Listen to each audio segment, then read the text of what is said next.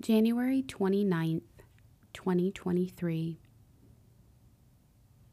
Today's devotion is written by Bobby Roll, examining the state of our hearts. Blessed are the peacemakers, for they will be called children of God. Matthew chapter 5, verse 9. From my eighth grade desk, I looked over at Kat and her golden locks shimmering in a beam of afternoon sunlight.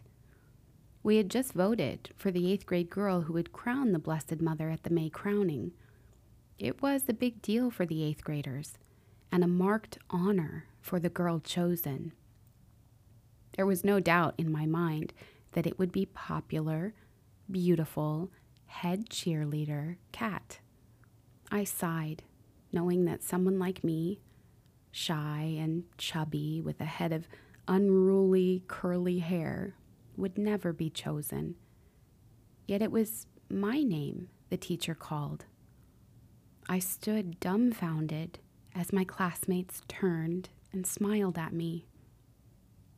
Later, when talking to a friend about my shock, she commented on how I always tried to be kind to others, defended those who were being mistreated, and tried to keep the peace amongst classmates.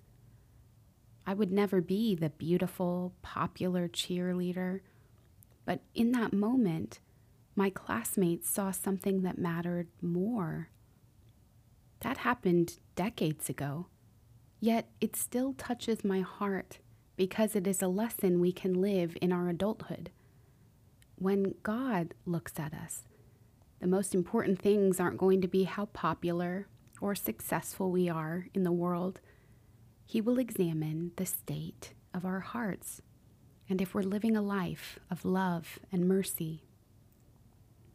Jesus gives us a long list of Beatitudes in today's gospel, and it can be overwhelming to strive to be poor in spirit, meek, merciful, clean of heart, peacemakers, and rejoicing at persecution. However, every day we are giving little moments to live the Beatitudes. Perhaps there's a Beatitude that you don't understand Take a moment to look it up in the Catechism to get a better appreciation of it. Or if there's a beatitude that bothers you, take it to prayer and ask God to open your heart to its meaning. Lord, teach me how to be a reflection of the Beatitudes in my life so I can love you more and draw others to your mercy. In Jesus' name we pray. Amen. In the name of the Father, and of the Son, and of the Holy Spirit.